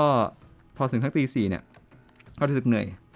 แล้วก็ง่วงมากจนแบบกลับบ้านไม่ไหวก็เลยคิดว่าเออน่าจะนอนต่อนอนงีบสักชั่วโมงหนึ่งแล้วค่อยรีบตื่นขึ้นมาแล้วออกไปจากคณะเงี้ยเนาะค่ะปรากฏว่ารู้ตัวอีกทีคือเอ่อได้ยินเสียงอาจารย์เอลิท่านเขย่าตัวผมอยู่แล้วก็บอก nice nice are you okay are you okay โดยคอนที่เขาบอดีมาก ผมก็ค่อยๆลืมตาขึ้นมาแล้วก็โอ้อาจารย์เอลิ I'm so sorry ผมก็รีบเก็บกระเป๋าแล้วก็วิ่งออกไปเลย ครับผมโอ้ก็คือคือมันนอนอยู่บนพื้นเหรอโดนอยู่ที่พื้นเลยผมนอนที่พื้นแบบตรงพื้นตรงข้างล่างเปียโนเลยอย่างเงี้ยครับว่าง่วงมากไม่ไหวแล้วจริงๆก็คิดว่าอาจารย์ดีก็คงตกใจคิดว่าผมเป็นอะไรไป พอวันวันวันนั้นแหละที่หลังจากตื่นมาก็กลับมาเรียนอาจารย์กลับมาเรียนเพเบตต่อตอนบ่าย จริงๆ วันนั้นผมก็เล่นไม่ได้ดีมากนะ แต่เหมือนด้วยความอาจารย์ดีก็อาจจะเห็นว่า เอ้ยโอ้ไอ้หนูนี่มันทุ่มเทเนาะก็เลยก็เลยให้ให้เกรด A ในคาบมันไปครับมันก็โอ้ก็เป็นเรื่องแลกมาด้วยความลำบากความลำบากยากเย็นครับผม นี้มาพูดถึงว่ามิวสิควลโอเคเราทราบแล้วว่าทางฝั่งอเมริกา หรือว่าอย่างอังกฤษที่มีเมกามิวสิควลอะไรเงี้ยเขามายังไง แล้วมันเข้ามาในไทยตอนไหนยังไงคะเนี่ยเข้ามาได้ยังไง โอเค ทีนี้ถ้าของไทยเนี่ยมันจะจะเป็นอีกทางครับคืออในของไทยเนี่ยถ้าถ้าเราลองแบบสืบประวัตินี่คือต้องต้องขอบคุณอาจารย์หลาย ๆ ท่าน แล้วก็ที่ช่วยแนะนำจนผมได้อ่า research ที่ ท่านหนึ่งได้ทำไว้ก็เลยแบบได้ study จากตรงนั้นมาแล้วก็เอามาเล่าให้ฟังต่อเนาะก็คือว่าละครของไทยเนี่ยมันมีเริ่มมาจากตั้งแต่ช่วงยุคของรัชกาลที่ 5 ซึ่งแต่ตรงนั้นคือเป็นละครเรียกว่าเป็นละครร้องคือเป็นอ่าใช้เพลงไทยเดิมกับวงปี่พาทย์แล้วมีบทละครที่เป็นบทกลอนพูด ก็สลับกับการร้องเพลงไป ก็จะคล้ายๆกับคล้ายๆ กับ musical form แรกๆในของที่ในอเมริกาใช่แต่เพียงแต่ว่ามันมามาจากฝั่งไทยเฉยๆซึ่งค่ะซึ่งก็ยังไม่ได้มีอิทธิพลมาจากทาง ทางตะวันตกมากขนาดนั้น คราวนี้พอมาช่วงช่วงปลายรัชกาลที่7เนี่ยก็เริ่มมีการเอาเพลงไทยสากลเนี่ยเข้ามาแทนที่เพลงไทยเดิม ก็คือมีใช้เครื่องดนตรีตะวันตกเช่นไวโอลินเนี่ยเล่นคลอไปกับแนวร้องบ้าง แต่ว่าก็ยังมีวงปีพาดที่ให้จังหวะอยู่ แต่มันก็ค่อยๆค่อยๆมีเอลเมนต์ของดนตรีตะวันตกเข้ามาเรื่อยๆ เช่นการลดทำนองเอื้อนแบบไทยลงไปแล้วใส่เนื้อเพลงมากขึ้นนะครับก็ก็คือทุกน้องๆจะมีความเป็นตะวันตกมากขึ้น แต่ว่าโดยเนื้อแท้แล้วก็ยังเป็นเพลงพวก เพลงไทยสากลอยู่ครับยังไม่ได้มีความเป็นตะวันตกจ๋าขนาดที่แบบเป็นแจ๊สบิ๊กแบนด์ขนาดนั้นค่ะคราวนี้พอปี 1931 เนี่ยก็มีคณะที่เรียกว่าสำคัญมากที่แบบมีบทบาทในการผลักดันละครเพลงในไทย คือเอ่อคณะจันทโลพาสโดยคุณจวงจันทร์จันคณาหรือว่านามปากกาเรียกว่าคุณพลานบูลเนี่ยก็คือเขาเอาวงแจ๊สเนี่ยมาแทนวงปีพาดโดยสมบูรณ์เลยอืมแล้วก็เล่นเป็นเพลงไทยสากล โดยเอ่อ ละครที่ที่ทำให้ดังมากคือเรื่องจันเจ้าขานะครับซึ่งซึ่งถ้าถ้าถ้าท่านสนใจอยากจะฟังว่าเพลงเป็นยังไงใน YouTube ยังมีอยู่ผมลองเสิร์ชดูยังยังมีอยู่ก็อาจจะลองเสิร์ชลองฟังดูได้นะครับ ก็คือเป็นถือว่าเป็นละครเพลงเรื่องแรกของไทยที่ที่เอ่อไม่ได้หยิบเอากรอันอื่นมาผสมกันหรือว่าเอาเพลงไทยเดิมมาเปลี่ยนเนื้ออะไรเงี้ยคือคือเพลงในเรื่องเนี้ยประพันธ์ขึ้นมาเพื่อละครเรื่องนี้เลยนะครับแล้วก็มีเพลง 39 เพลงโอ้เยอะมากใช่เยก็อะมาก ใช่แล้วก็เนื้อหาก็ทันสมัยด้วยคือเล่าเล่าเล่าไม่ได้เล่าที่แบบเป็นพวกตำนานคือเป็นเรื่องชีวิตประจำวันในในไทยช่วงนั้นเลยครับก็เลยก็เลยทำให้แบบเออมันมีการพัฒนาขึ้นมาว่ามีความร่วมสมัยมากขึ้น แล้วก็จุดสำคัญอีกอันหนึงเลยคือช่วงประมาณปี 1937 ที่เอ่อหนังเพลงฮอลลีวูดละครเพลงที่เป็นภาพยนตร์เพลงของฮอลลีวูดเนี่ยเริ่มเข้ามาฉายในไทย เพราะว่าตอนนั้นก็คือเอ่อสาราเฉลิมกรุงเพิ่งสร้างเสร็จ ได้ไม่นานพอดีครับก็เหมือนกับเป็นก็เลยมีโรงละครที่แบบเป็นเหมือนกับเป็นคอมเพล็กซ์ที่ครบรูปอ่าครบถ้วน ก็เลยมีการเอาละครเพลงเข้ามา ทีนี้ในไทยเลยมีการสร้างละครเพลงของไทยขึ้นมาบ้าง ซึ่งเรื่องหนึ่งที่น่าพูดสองเรื่องที่น่าพูดถึงคือเรื่อง ชื่อเรื่องว่าเพลงหวานใจกับอีกเรื่องนึงชื่อฐานไฟเก่า ซึ่งสองเพลงที่ยังที่ยังคงเอ่อยังคงดังขึ้นมาอยู่ก็คือเพลงบัวขาวกับเพลงในฝันก็คือมีที่มาจากภาพยนตร์เพลงนันนี้นี่เอง โอ้ยนี่เพิ่งทราบว่าเพลง โอ้ เพราะว่าแบบบัวขาวนี่เป็นอะไรที่แบบทุกวันนี้ยังเล่นใช่ในวงออร์เคสตราก็เล่นบ่อยมาก ใช่ครับ ก็คือได้ยินบ่อย ใช่ คือต้นต้นทางก็มาจากภาพยนตร์เพลงนี่แหละ ใช่อ๋อคราวนี้อ่าอีกพอถัดมาเนี่ยเราจะเข้าสู่ช่วงอ่าสงครามแปซิฟิก ซึ่งก็คือเป็นเป็นเป็นสงครามโลกครั้งที่2แหละ แต่ที่เหตุการณ์มันเกิดขึ้นในแถวญี่ปุ่นไทยช่วงเอเชียอาคเนย์นี่พอดีค่ะเนาะ ซึ่งพอมีสงครามขึ้นเนี่ยอ่าภาพยนตร์ก็ชะงักเพราะว่ามันโรงหนังมันฉายไม่ได้เนอะมันแบบเขาก็ต้องแบบระวังเรื่องแบบ ระบงระเบิดอะไรอย่างเงี้ยเนาะก็เลยแบบก็เลยเหมือนไม่ได้โควิดตอนนี้เลย ใช่ก็อะไรประมาณนั้นคือเหมือนทุกคนต้องหลบอยู่อย่างเงี้ยทีนี้พอหนังมันฉายไม่ได้เนี่ยก็เลยแล้วก็ที่มันฉายไม่ได้เพราะว่าเพราะว่าแมทเทียลในการสร้างฟิล์มมันหายากขึ้นด้วยครับก็เลยแบบการผลิตภาพยนตร์เลยชะงักไป เขาเลยเปลี่ยนเวทีในโรงหนังเนี่ยให้เป็นโรงแสดงละครเพลง ขึ้นมาแทนก็เลยละครเพลงก็เลยกลับมาเป็นที่นิยมอีกครั้งหนึ่งนะครับแล้วก็มีคณะละครใหม่ขึ้นมาชื่อว่าคณะสิวลมซึ่งสพันละครที่ที่ที่ดังมากคือละครเรื่องพันท้ายนรสิงห์ ซึ่งตัวเรื่องเนี่ยณปัจจุบันนี้เราอาจจะไม่คุ้นละ แต่ถ้าพูดถึงเพลงที่ดังอยู่ถึงวันนี้ทุกคนรู้จักแน่นอนคือเพลงน้ำตาแสงไต้ โอ้โหอ่ามาจากเรื่องนี้เหรอ มาจากเรื่องนี้นี่เองใช่ เฮ้ย นี่แต่ละเพลงที่อันนี้คือมันแบบโคตรขออนุญาตเลยนะแบบ super hit เลยนะ ใช่ใช่ไหมครับ คือเพลงไทยสากลที่ที่ฮิตๆเนี่ยผมก็เพิ่งทราบเหมือนกันตอนที่ research เนี่ยว่าเออหลายเพลงมันมีต้นกำเนิดมาจากมีเอ่อละครเพลงในยุคเก่าอ๋อนั่นเองผมว่าโอ้ว้าว ว้าวว้าวมากใช่ใช่ครับทีนี้ก็เลยมันก็ละครเพลงก็เลยก็เลยเอ่อได้รับความนิยมอยู่ช่วงหนึ่งแล้วพอหลังสงครามจบหลังปี 1945 เนี่ยด้วยความที่หนังก็ยัง import กลับมาไม่ได้ เพราะว่าเพราะด้วยข้อสัญญาของทางยุโรปเรื่องสงครามก็เลยว่าอาจจะทำให้การนำเข้าหนังยังลำบากอยู่ก็เลยละครเพลงเลยได้รับความนิยมอยู่เนี่ยครับแต่ทีเนี้ยมันก็จะเริ่มกลับมาเสริมอีกครั้งในช่วงปี 1953 เพราะว่าเอ่อภาพยนตร์เริ่มกลับมาละเอ่อ ทีวีเริ่มมีการผลิตเป็นทีวีแบบกระจายเสียงวิทยุกระจายเสียงกระจายกระจายภาพเนี่ยครับก็คนก็เลยหันไปดูมีเดียมพวกนั้นแทนละครเพลงก็เลยค่อย ๆ หายไป ทีนี้ก็มีความพยายามที่ที่จะเอาละครเพลงแบบกลับมาบ้างก็คือ เอากลับมาฉายทางสถานีโทรทัศน์ คือให้ให้มามาอัดภาพการแสดงละครเพลงเนี่ยที่สถานีโทรทัศน์แล้วก็กระจายภาพไปตามบ้านเนี่ยครับอืมก็คือก็ทำให้มันยังพอไปต่อได้บ้าง แต่ว่าสุดท้ายมันก็มันก็สู้กันเวลาไม่ได้เนาะเพราะด้วยแบบภาพยนตร์แบบ ทีวีมันมาแรงก็เลยแบบกลุ่มละครก็เลยค่อย ๆ หายไปก็เลยสุดท้ายก็เลยละครเพลงก็เลยเหมือนเหมือนจะหายไปจากประวัติศาสตร์ในช่วงปี 19 1970 19 อะไรเป็นต้นไม้ครับค่ะทีนี้มันค่อยกลับมาอีกครั้งตอนปี 1985 ที่โอ้เลยไปไกลเหมือนกัน ใช่เลยไปไกลมาก ใช่คือมันเว้นเว้นไปพอสมควรหลายสิบเลยปีใช่ ซึ่งช่วงระหว่างที่เว้นอยู่เนี่ยมันมันจะเหลือเป็นแค่ละครตามมหาลัยครับอย่างอย่างละครของของจุฬาเนี่ยครับ ของคณะคณะจุฬาก็มีทำละครตามมหาลัยบ้าง หรือว่าเป็นกลุ่มละครเล็กๆที่แสดงตามหอศิลป์ซึ่งส่วนใหญ่จะเป็นแบบละครที่เอ่อไม่ได้เน้นเรื่อง commercial ครับก็เลยอาจจะไม่ได้ไม่ได้มีความนิยมแบบติดตลาดขนาดนั้นก็ก็เลยค่ะแต่เนี้ยมันค่อยกลับมาใหม่ในปี 1985 คือที่โรงแรมมนเทียน คือโรงแรมมนเทียนเขาจะมีห้องเหมือนกับเป็นห้องเอ่อห้องฟังเพลง ห้องดูหนังว่าห้องจิบไวน์ครับซึ่งพอถึงจุดหนึ่งเนี่ยเขาเลยอยากลองแบบให้ลองเปลี่ยนห้องนั้นอะเป็น สถานที่ละครละครเวทีขึ้นมาดู โดยที่ขนาดไม่ต้องใหญ่มากคือขนาดไม่เกินร้อยคน แต่ทีเนี้ยมันก็เลยทำให้คนดูอะมีเอ่อใกล้ชิดกับนักแสดงมากขึ้นนะครับก็เลยเป็นประสบการณ์การดูหนังที่เรียกว่าละครลงเล็กขึ้นมาอืมใช่ก็คือเป็นโรงโรงละครที่ขนาดไม่ได้ใหญ่มาก แต่ว่าเน้นให้ให้เอ่อผู้ชมเนี่ยได้ใกล้ชิดแล้วก็มีประสบการณ์ร่วมกับร่วมกับผู้แสดงแบบอย่างใกล้ชิดจริงๆนะครับก็เลย ก็เลยทำให้มีเป็นความนิยมขึ้นมาในในพักใหญ่เลยที่เขาก็เอาแบบอ่าดาราภาพยนตร์แบบรุ่นใหญ่รุ่นเล็กมาแสดง แบบเป็นรอบๆไปจากตอนแรกที่คิดว่าจะแสดงสักแค่คืนสุดสัปดาห์ครับแต่พอมันคนเริ่มดูเยอะขึ้นก็กลายเป็นแสดงทุกคืน แสดงติดกันไป 3-4 เดือนอะไรเงี้ยครับก็ก็เลยโอ้ก็เลยทำให้เออมันมันมีมันมีพื้นที่ของละครเวทีที่เออกลับมาอยู่บ้าง แต่ก็ก็เป็นขนาดนั้นแต่ก็ยังไม่ได้ถือว่าแบบเป็น mass เป็น mass product ที่แบบทุกคนดูจนกระทั่ง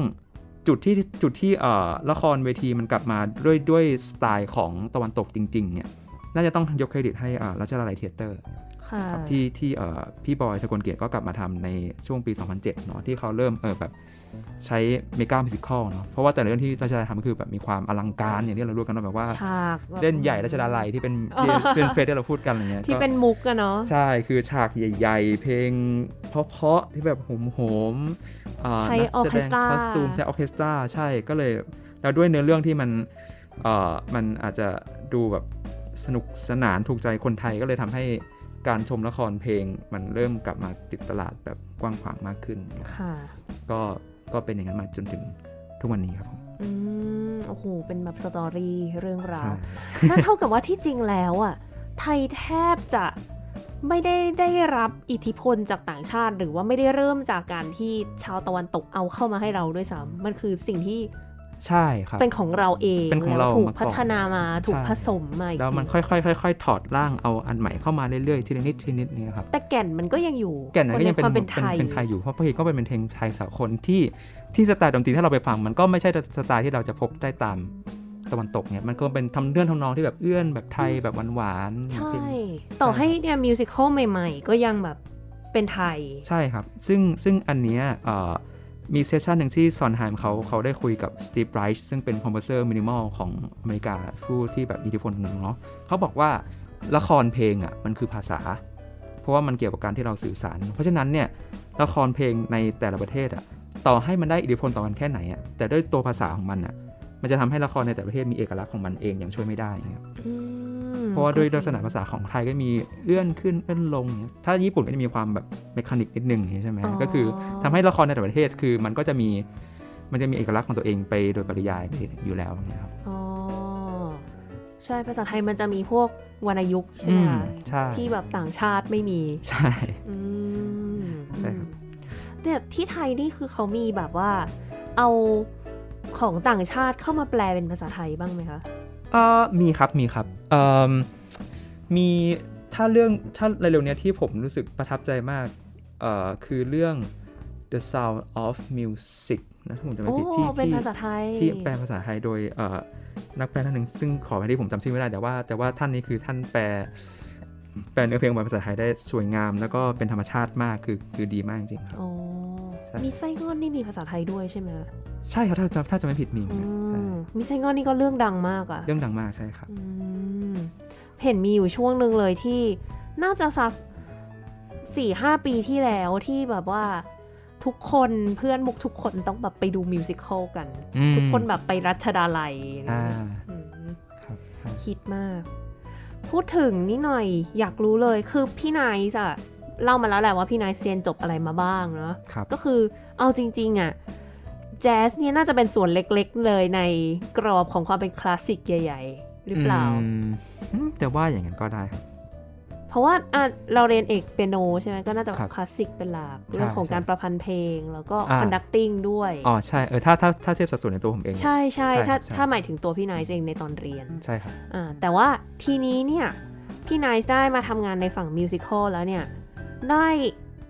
ไอสิ่งที่เรียนจากฝั่งคลาสสิกเนี่ยค่ะ ได้นำมาใช้มากน้อยแค่ไหนแล้วแบบมันจะต้องปรับเปลี่ยนมากน้อยแค่ไหนอะคะ อืมอ่าได้ได้ถามว่าได้ใช้ไหมได้ใช้ แน่นอนร้อยเปอร์เซ็นต์ครับ เพราะว่าอาจจะด้วยสไตล์ที่อาจจะดูไม่เหมือนกัน แต่ว่าแต่ว่าโดยเนื้อแท้แล้วเนี่ยมันดนตรีมันเป็นเรื่องของการสื่อสารบางอย่างเนาะซึ่งซึ่งไอความต้องการที่จะสื่อสารบางอย่างมาเนี่ยมันมันเป็นมันเป็นสิ่งเดียวกันกับการทำดนตรีแบบอื่น คือเราต้องการสื่อสารบางอย่าง เพราะฉะนั้นไอภาษาที่เราได้เรียนรู้ในตอนที่ต้องการสื่อสารบางอย่างผ่านดนตรีคลาสสิกเนี่ยมันก็มันก็ช่วยมันก็ช่วยให้เราเอาไปใช้ในงาน musical เราได้เวลาที่เราต้องการอ สื่อสารอะไรบางอย่าง ก็คือบางทีอาจจะกลับกลับมาดูงานคลาสสิกว่าเอ้ยอารมณ์แบบเนี้ยถ้าทางคลาสสิกเขาจะมีเทคนิคแบบไหนมาใช้นะ แล้วเราจะเอาดัดแปลงเอาฟอร์มตรงนั้นมาใช้ โดยใส่กรอบของดนตรีสมัยใหม่อย่างไรบ้างเนี่ยครับก็คือก็คือมันก็มีหลายครั้งที่ผมแบบเอากลับกลับมาใช้ได้บ้าง ในตอนที่ถ้าพูดถึงในแง่ของการเอ่อ create งานเนาะค่ะใช่ครับก็คือซึ่งซึ่งสิ่งที่ผมใช้บ่อยๆเนี่ยก็คือจะเป็นเรื่องของเรียกว่า motivic treatment ละกัน ก็คือ คือละครหนึ่งเรื่องเนี่ย มันต้องมันต้องดูที่สตอรี่เป็นหลักเนาะแล้วก็พอเราได้ได้นื้อเรื่องมาเนี่ยเราเราต้องกำหนดแล้วว่าเออเรื่องเนี้ยดนตรีแบบไหนมันถึงจะเหมาะกับเรื่องนี้นะออวิธีตัวละครที่พูดเนี่ยสมมติถ้าตัวละครหนึ่งเขาเขาเขาเป็นคนอ่อนหวานอย่างเงี้ยฉะนั้นวิธีที่เขาร้องเพลงก็ควรจะต้องมีเมโลดี้ที่มีความเป็น lyrical ใช่ไหมมแต่ถ้าถ้าตัวละครเป็นคนที่กระโชกโฮกฮากแบบพูดตรงไปตรงมาพูดกระชับอะไรเงี้ย วิธีที่เขาร้องเพลงก็ควรจะสื่อสารมาอย่างนั้นด้วยอย่างเงี้ยเพราะฉะนั้นอ๋อมันก็ช่วยในการที่เราเห็นตรงเนี้ยเราก็จะเอาเอามากำหนดว่าโอเคตัวละครเนี้ยควรต้องมี motif แบบไหน แล้วการที่เราพอเราได้ motif ปุ๊บเนี่ยในการที่เราเหมือนกับเรียกได้ว่าเหมือนเราเอา motif นั้นไปใส่เป็น easter egg ในบางเพลง เช่น ถ้าเพลงเนี้ยตัวละครนี้มันโผล่มาแวบหนึ่งเราเอา motif เนี้ยมาพลิกกลับมามาใส่แทรกไว้เพื่อให้แบบมันเป็นกลิ่นบางๆ ในสถานการณ์นั้นๆนั่นก็คือก็คือมันไอ้ วิวิธีการที่เรา treat material ของเราเนี่ยมันใช้ความละเอียดอ่อนไม่ต่างไปจากการที่เราแบบว่าจะแต่งซิมโฟนีเลย คือตัวผมเองก็ไม่เคยแต่งซิมโฟนีเนาะ แต่ว่าถ้าจากการที่เราลองวิเคราะห์มาเนี่ยก็คือแบบวิธีที่เบโธเฟนทำหรือบราห์มส์ทำหรือว่าความละเอียดอ่อนในการจัดวาง material ทางดนตรีของของแต่ละท่านเนี่ย ก็ใช้ความคิดละเอียดอ่อนอย่างมาก ซึ่งผมก็ได้บทเรียนนั้นมาใช้ในการเออ เราต้องใช้ material พวกนี้ให้ให้คุ้มค่าแล้วก็ให้ make sense แล้วให้เข้าท่าที่สุดก็คือเป็นการฝึกให้ผมได้เออได้ได้ใช้ material ในตัวที่มีเนี่ยให้ให้ได้ประโยชน์สูงสุดนั่นเองประมาณนี้ครับอืมในแง่ของการประพันธ์เพลงใช่แล้วก็แล้วก็วิชา orchestration ด้วย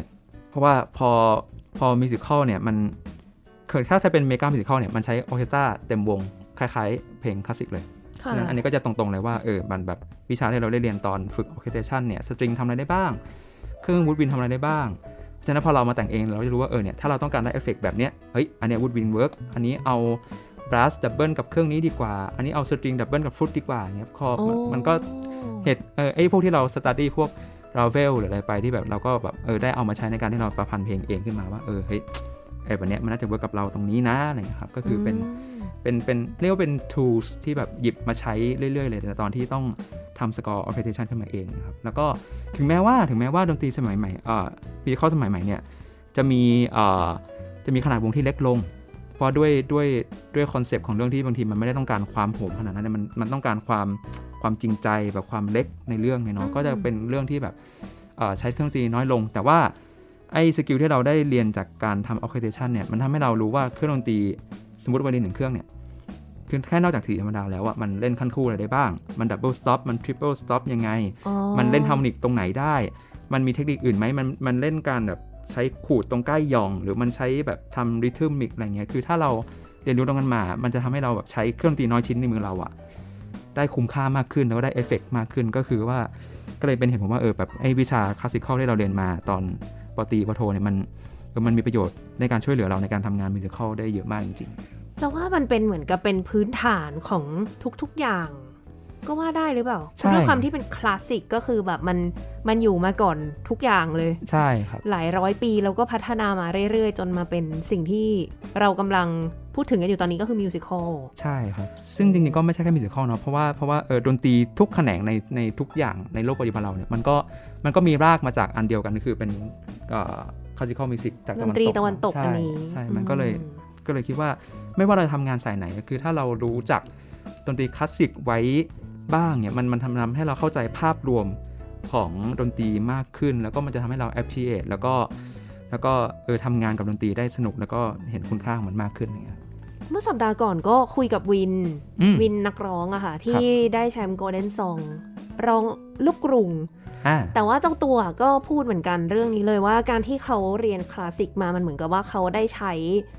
คือด้วยความที่นักร้องอะตัวร่างกายคือเครื่องดนตรีเนาะก็คือใช่เขาใช้เครื่องดนตรีเนี้ยครบร้อยเปอร์เซ็นต์แล้วใช่ครับแต่ว่าพอไปร้องอย่างอื่นอะมันใช้น้อยลงอะอืมันก็เลยให้ความรู้สึกที่เหมือนจะแบบเออก็ง่ายมันจะง่ายกว่า ง่ายกว่าเป็นกับว่าเออก็ฉันได้ทดลองในการใช้ทุกอย่างมาแล้ว ฉันฝึกมาทุกอย่างเลย เพราะฉะนั้นพอไปร้องแบบมีไมโครโฟนช่วยมีอะไรเงี้ยมันก็เลยง่ายขึ้นใช่อันนี้เห็นด้วยเลยครับ เพราะว่าเพราะว่านักเอ่อในในคณะในแขนงของ musical theater เองอะนักเรียนเอก voice เนาะ คือถึงแม้เขาจะเรียนแขนง musical theater อะแต่ว่าอาจารย์ก็มักจะ assign ให้ไปฝึกเพลงคลาสสิกอย่างน้อยเทอมละเพลง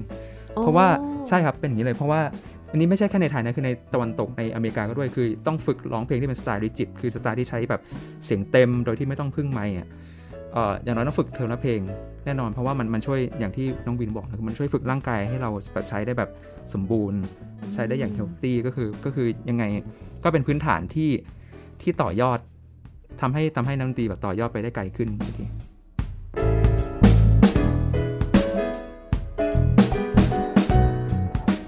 พูดถึงผลงานของพี่ไนท์หน่อยในตอนนี้หรือช่วงใกล้ๆนี้อะไรเงี้ยช่วงนี้มีทำมิวสิควลอยู่ด้วยไหมคะอ่าครับก็หรือว่าแบบเจอโควิดแล้วเบรก คือถ้าถ้าพูดถึงถ้าช่วงใกล้ๆเนี้ยจริง ๆ แล้วผมควรต้องมีเอ่อ มีงานอาจจะไม่ได้เป็นงาน creative too แต่ว่าคือผมก็จะต้องมีแบบที่เป็น music director คือไปเล่นเปียโน แล้วก็ไป conduct วงบ้างของแบบนักศึกษาดนตรีท่านหนึ่งหรือว่า production อื่นๆก็มีมาบ้าง แต่ก็พอเจอโควิดก็เลยแบบพักพักไปหมดเลยครับผมอืมใช่แต่ว่าในอนาคตนี้ล่ะค่ะ ถ้าเกิดว่าเราอยากจะติดตาม น่าจะอือฮึมีผลงานในอนาคตอ่าใช่ครับ ก็คือถ้าถ้าในอนาคตเนี่ยก็คือจะผมมีมีงานละครเวทีชิ้นหนึ่งที่กำลังพัฒนากับค่ายรัชดาลัยเธียเตอร์อยู่ด้วยใช่ ซึ่งจะเป็นเล่นใหญ่รัชดาลัยกับเขาแล้วใช่ไหมใช่ใช่แต่ว่าแต่ว่าเนื้อเรื่องเนี่ยจะจะบอกเลยว่าจะเป็นเรื่องที่ที่รัชดาลัยไม่เคยทำมาก่อน แแล้วก็จะเป็นเรื่องที่ทันสมัยมาก แล้วก็แล้วก็จะไม่จะไม่ใช่วงดนตรีแบบที่เคยได้ยินในรัชดาลัยเธียเตอร์แน่นอน ก็คือก็คือเป็นก็ก็คือค่อนข้างจะเรียกว่า ambitious พอสมควรกับการ project นี้ครับ ซึ่ง spoil ไม่ได้ ยัง spoil ไม่ได้ แต่ว่าแต่ว่าถ้าถ้าเกิดว่ามันถ้าเกิดว่ามันสปแบบประชาสัมพันธ์ได้เมื่อไหร่เนี่ยคิดว่าน่าจะเป็น talk of the town พอสมควรครับ ก็เป็นเล่นใหญ่รัชดาลัยแน่นอนใช่ครับผมก็อาจจะให้รอรอติดตามครับผมอ่าเดี๋ยวรอเลยนี่ก็ต้องขอให้โควิดหมดไวๆจะได้ใช่เปิดครับโรงละครกันเร็วถูกต้องเลยครับๆคิดถึงมากคิดถึงมากครับแล้วจริง ๆ ช่วงที่ผ่านมาก่อนหน้านี้นี่ถ้าเกิดว่ามีคนอยากกลับไปติดตามผลงานเก่าๆของพี่ไนท์ที่ได้ทำให้กับ musical อย่างนี้สามารถหาที่ติดตามได้ไหมคะ อืมเอิ่ม ละครเรื่องแรกที่ผมทำเลยก็คือ ที่ตอนเล่าตอนต้นรายการคือที่เพิ่งจบแล้วอาจารย์ชวนไปทำที่แบบว่าทำเองจากศูนย์เลยอะชื่อค่ะเรื่องว่า 21เศษ3ส่วน4โอ้ครับก็ก็คือเป็นเป็น musical แบบ song cycle ที่ที่แบบว่าเป็นเป็นแบบ sung-through เป็นเพลงเพลงเพลงเพลงไปอย่างเงี้ยเนาะซึ่งซึ่งก็ก็โชคดีที่แบบเอ่อได้รางวัล best musical ในปีนั้นด้วยอย่างเงี้ยครับปี 2017 มั้งถ้าผมจำไม่ผิดนะใช่ ก็ จริง ๆ ก็มันควรจะต้องมีแบบเป็นเป็นแบบ cast recording album ออกมาตั้งนานแล้วแต่ว่าด้วยปัญหาบางอย่างก็เลยยังออกมาไม่ได้สักที แต่ว่าพอดีปีเนี้ยครบครบรอบ 5 ปีพอดีก็คิดว่าน่าจะมีออกมาให้ทุกคนได้ฟังกันก็ยังไงก็เดี๋ยวลองติดตามดูครับพี่สามสี่แล้วก็แล้วก็จริง ๆ มีอีกเรื่องหนึงที่ที่ผมทำกับทางเอ่อค่ายสยามพิคเนตที่ที่เป็นโรงละครอยู่บนสยามวันเนาะค่ะก็คือเป็นเรื่องเอ่อปุกผาราตรีโอ้ เกือบจะมิวสิควลใช่ก็เรื่องนั้นก็เป็นผมกับทีมน้องๆอีก2อสคนก็เข้าไปทำดนตรีให้เหมือนกัน ก็เหมือนจะมีลงเป็น น่าจะมีเขาเหมือนเหมือนเขาจะเอาเพลงมาลงใน Spotify ถ้าจะไม่ผิดนะครับอ๋ออาจจะไปลองเสิร์ชหาอาจจะลกัองนเปิดได้หาฟังได้ใช่ครับผมอ่าเดี๋ยวมุกย้อนกลับไปถามนิดนึงเผื่อมีคนสงสัย 21เศษ3ส่วน4นี่คือมาจากไหนคะทำไมถึงชื่อนี้อ่าโอเค คือ อ่าอันเนี้ยเป็นไอเดียของอาจารย์นภิศรีเนาะคือตอนที่เราเริ่มพิชเรื่องกันว่าเนี่ยจะทำเรื่องอะไรดีเนี่ยอาจารย์ก็มีประเด็นหนึ่งมามาพิจแล้วว่าเออเนี่ยทำเกี่ยวกับเรื่องที่มันแบบเด็กเพิ่งจบดีไหมเพราะว่าเออมันดูเป็นเรื่องที่แบบเกี่ยวข้องกับเราดีเพราะว่าเพราะว่ารุ่นคือตัวผมเองอะจบปตรีมาสัก2อสปีแล้วตอนนั้น แต่ว่าน้องๆที่เป็นนักร้องเนี่ยเขาเพิ่งจบพอดี แล้วอายุคนที่เพิ่งจบปตรีก็จะประมาณ 21 ย่าง 22เนี่ยครับคือมันเลยเลยมีเศษ3ส่วน4ขึ้นมาว่าเออ21 ก็ไม่เชิงจะ เข้า22พอดีเกือบและอีกนิดใช่นึงใช่มันเลยเป็นกับเราจะท้อนให้เห็นว่ามันเหมือนกับเป็นช่วงวัยที่จะพ้นจากเด็กแล้วนะ แต่ก็ยังไม่โตแต่ก็ไม่เด็กแล้วแบบกึ่งกึ่งๆตรงกลาง ระหว่างที่แบบว่าจากความจากชีวิตในวัยมหาลัยที่แบบมีความฝันกำลังเข้าไปสู่โลกความจริงที่ต้องทำงานแล้ว มันมีปัญหาอะไรที่ต้องมาเผชิญบ้างในช่วงแกลบตรงนั้นอะไรอย่างเงี้ยครับค่ะก็เลยเป็นบทเพลงที่ที่เอาเอ่อความคิดของคนในในในวัยนั้นเนี่ย ความไม่แน่นอน อนาคตการงานความรักอะไรที่แบบที่เราวอรี่กันอะเอาเอาออกมาเป็นเพลงแล้วก็ตีความแล้วก็สร้างเป็นมิวสิควลที่สื่อประเด็นตรงนี้ขึ้นมาครับโอ้ยน่าติดตามมาก ขอให้แบบว่าสมมติครบรอบ 6 ปีอาจจะแบบมีกลับมาทำใหม่อะไรอย่างเงี้ยอ่าคาดหวังคาดหวังครับผมฝากไว้นะคะค่ะหูยวันนี้นี่คุยกันมาได้ความรู้เยอะมากมุกฟังเพลินมากเลยไหนเล่าเก่งมาก ขอบคุณนะคะ ขอบคุณครับ เดี๋ยวก่อนที่จะจากกันวันนี้ พี่ไนท์มีเพลงอีกสักเพลงหนึ่งฝากให้กับท่านผู้ฟัง อ่าใช่ครับ ก็คือ คือถ้าเรากลับไปนึกถึงโอเปร่าเนี่ย คือ stage work อันแรก ๆ ที่ที่ทุกคนยกว่าเออเป็น stage work ในที่เป็นเป็นมิวสิควลที่เป็นดนตรีอันแรกเนี่ย ก็คือเป็น Orfeo เนาะโดย Monteverdi อืมใช่ไหมอืใช่ไหมที่ค่ะที่ที่เป็นที่ถือว่าเป็นโอเปร่าเรื่องแรกเนี่ย ก็เล่าเรื่องของ Orpheus ที่เป็นอ่าเป็นตำนานกรีกโรมันเนาะที่ที่ Orpheus เนี่ยลงไปที่นรกเพื่อเอาวิญญาณของยูริดิซีที่เป็นแฟนเขากลับขึ้นมาอืมจากเฮดีสโดยที่มีเงื่อนไขว่าตอนที่กลับขึ้นมาเนี่ยห้ามหันกลับไปมองแฟนอ่าตัวเองเนี่ยเอ่อก็เป็นพล็อตเรื่องตรงนั้นเนาะซึ่งซึ่งเอ่อเพลงที่ผมจะเอามาเปิดให้ฟังเนี่ยมันเป็นเพลงจาก musical ที่เพิ่งเพิ่งเพิ่งแสดงไปเมื่อ2อสปีที่แล้วที่บรอดเวย์ชื่อเรื่องว่า Hadestown ค่ะซึ่ง บังเอิญว่ามันเป็นพล็อตเรื่องเดียวกับออร์เฟโอเลย คือเป็นเรื่องของออฟเฟ u สที่ลงไปช่วยแฟนเพียงแต่ว่าเขาเอามาตีความใหม่ เอามาปัดฝุ่นใหม่ เอามา reimagine ใหม่ในแบบที่มันร่วมสมัยมากๆ ก็เลยผมก็เห็นว่าเออมันดูแบบเป็น full circle ดีที่โอเปร่าเรื่องแรกตอนนี้ในยุคปัจจุบันมันกลับมาเป็น musical บรอดเวย์แบบใหม่แล้วก็เลยจะเอาเพลงจากเรื่อง Hadestown ชื่อว่า Wait for Me ซึ่งเป็นเพลงตอนที่พระเอกกำลังลงไปช่วยนางเอก เอามาให้ฟังกันว่าเออในตอนเนี้ย material ในอดีตเนี่ยมันกลับมา ในฟอร์มแบบนี้แล้ว ก็ให้ผู้ฟังฟังเป็นตัวอย่างกันครับผมค่ะท่านผู้ฟังคะสำหรับวันนี้เวลาก็หมดลงแล้ว ดิฉันมุก นัฐถาควรขจรและไนท์ยศรันทรงเกียรติกุลครับ ค่ะเราสองคนขอลาไปก่อน สวัสดีค่ะ สวัสดีครับ How to get to Hades Town? You have to take a long way down through the underground under cover of night. Laying low, staying out of sight. Ain't no compass, brother. Ain't no map. Just a telephone wire and a railroad track. Keep on walking and don't look back till you get to the bottom line. Wait for me, I'm coming.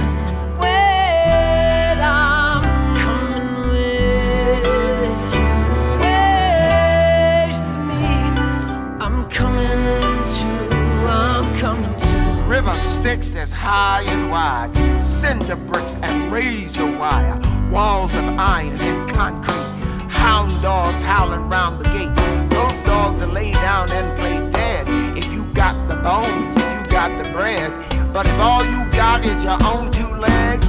just be glad you got them.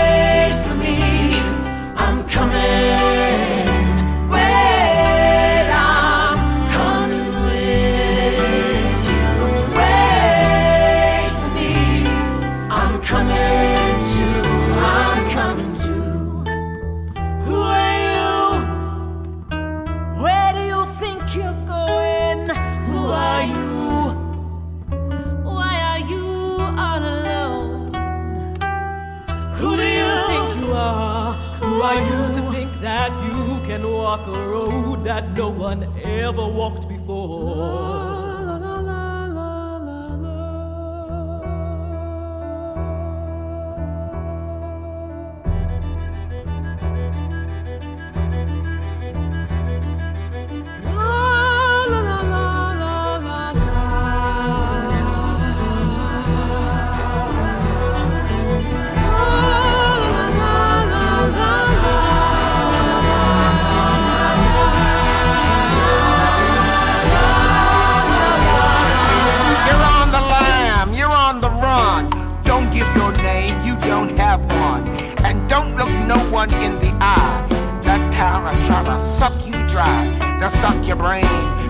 Suck your breath. They'll pluck the heart right out your chest. They'll truss you up in your Sunday best and stuff your mouth with cotton. Wait for me, I'm coming.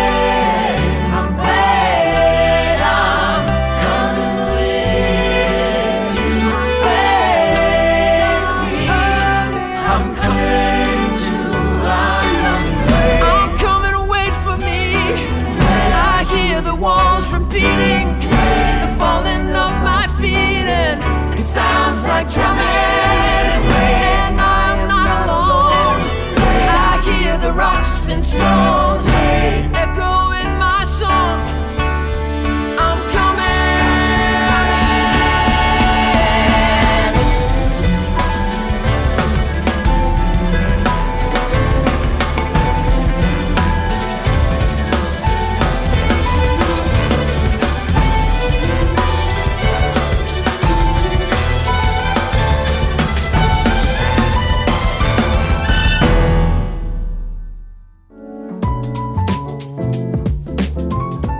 Gen Z and Classical Music กับมุกนัฐถาควรขจร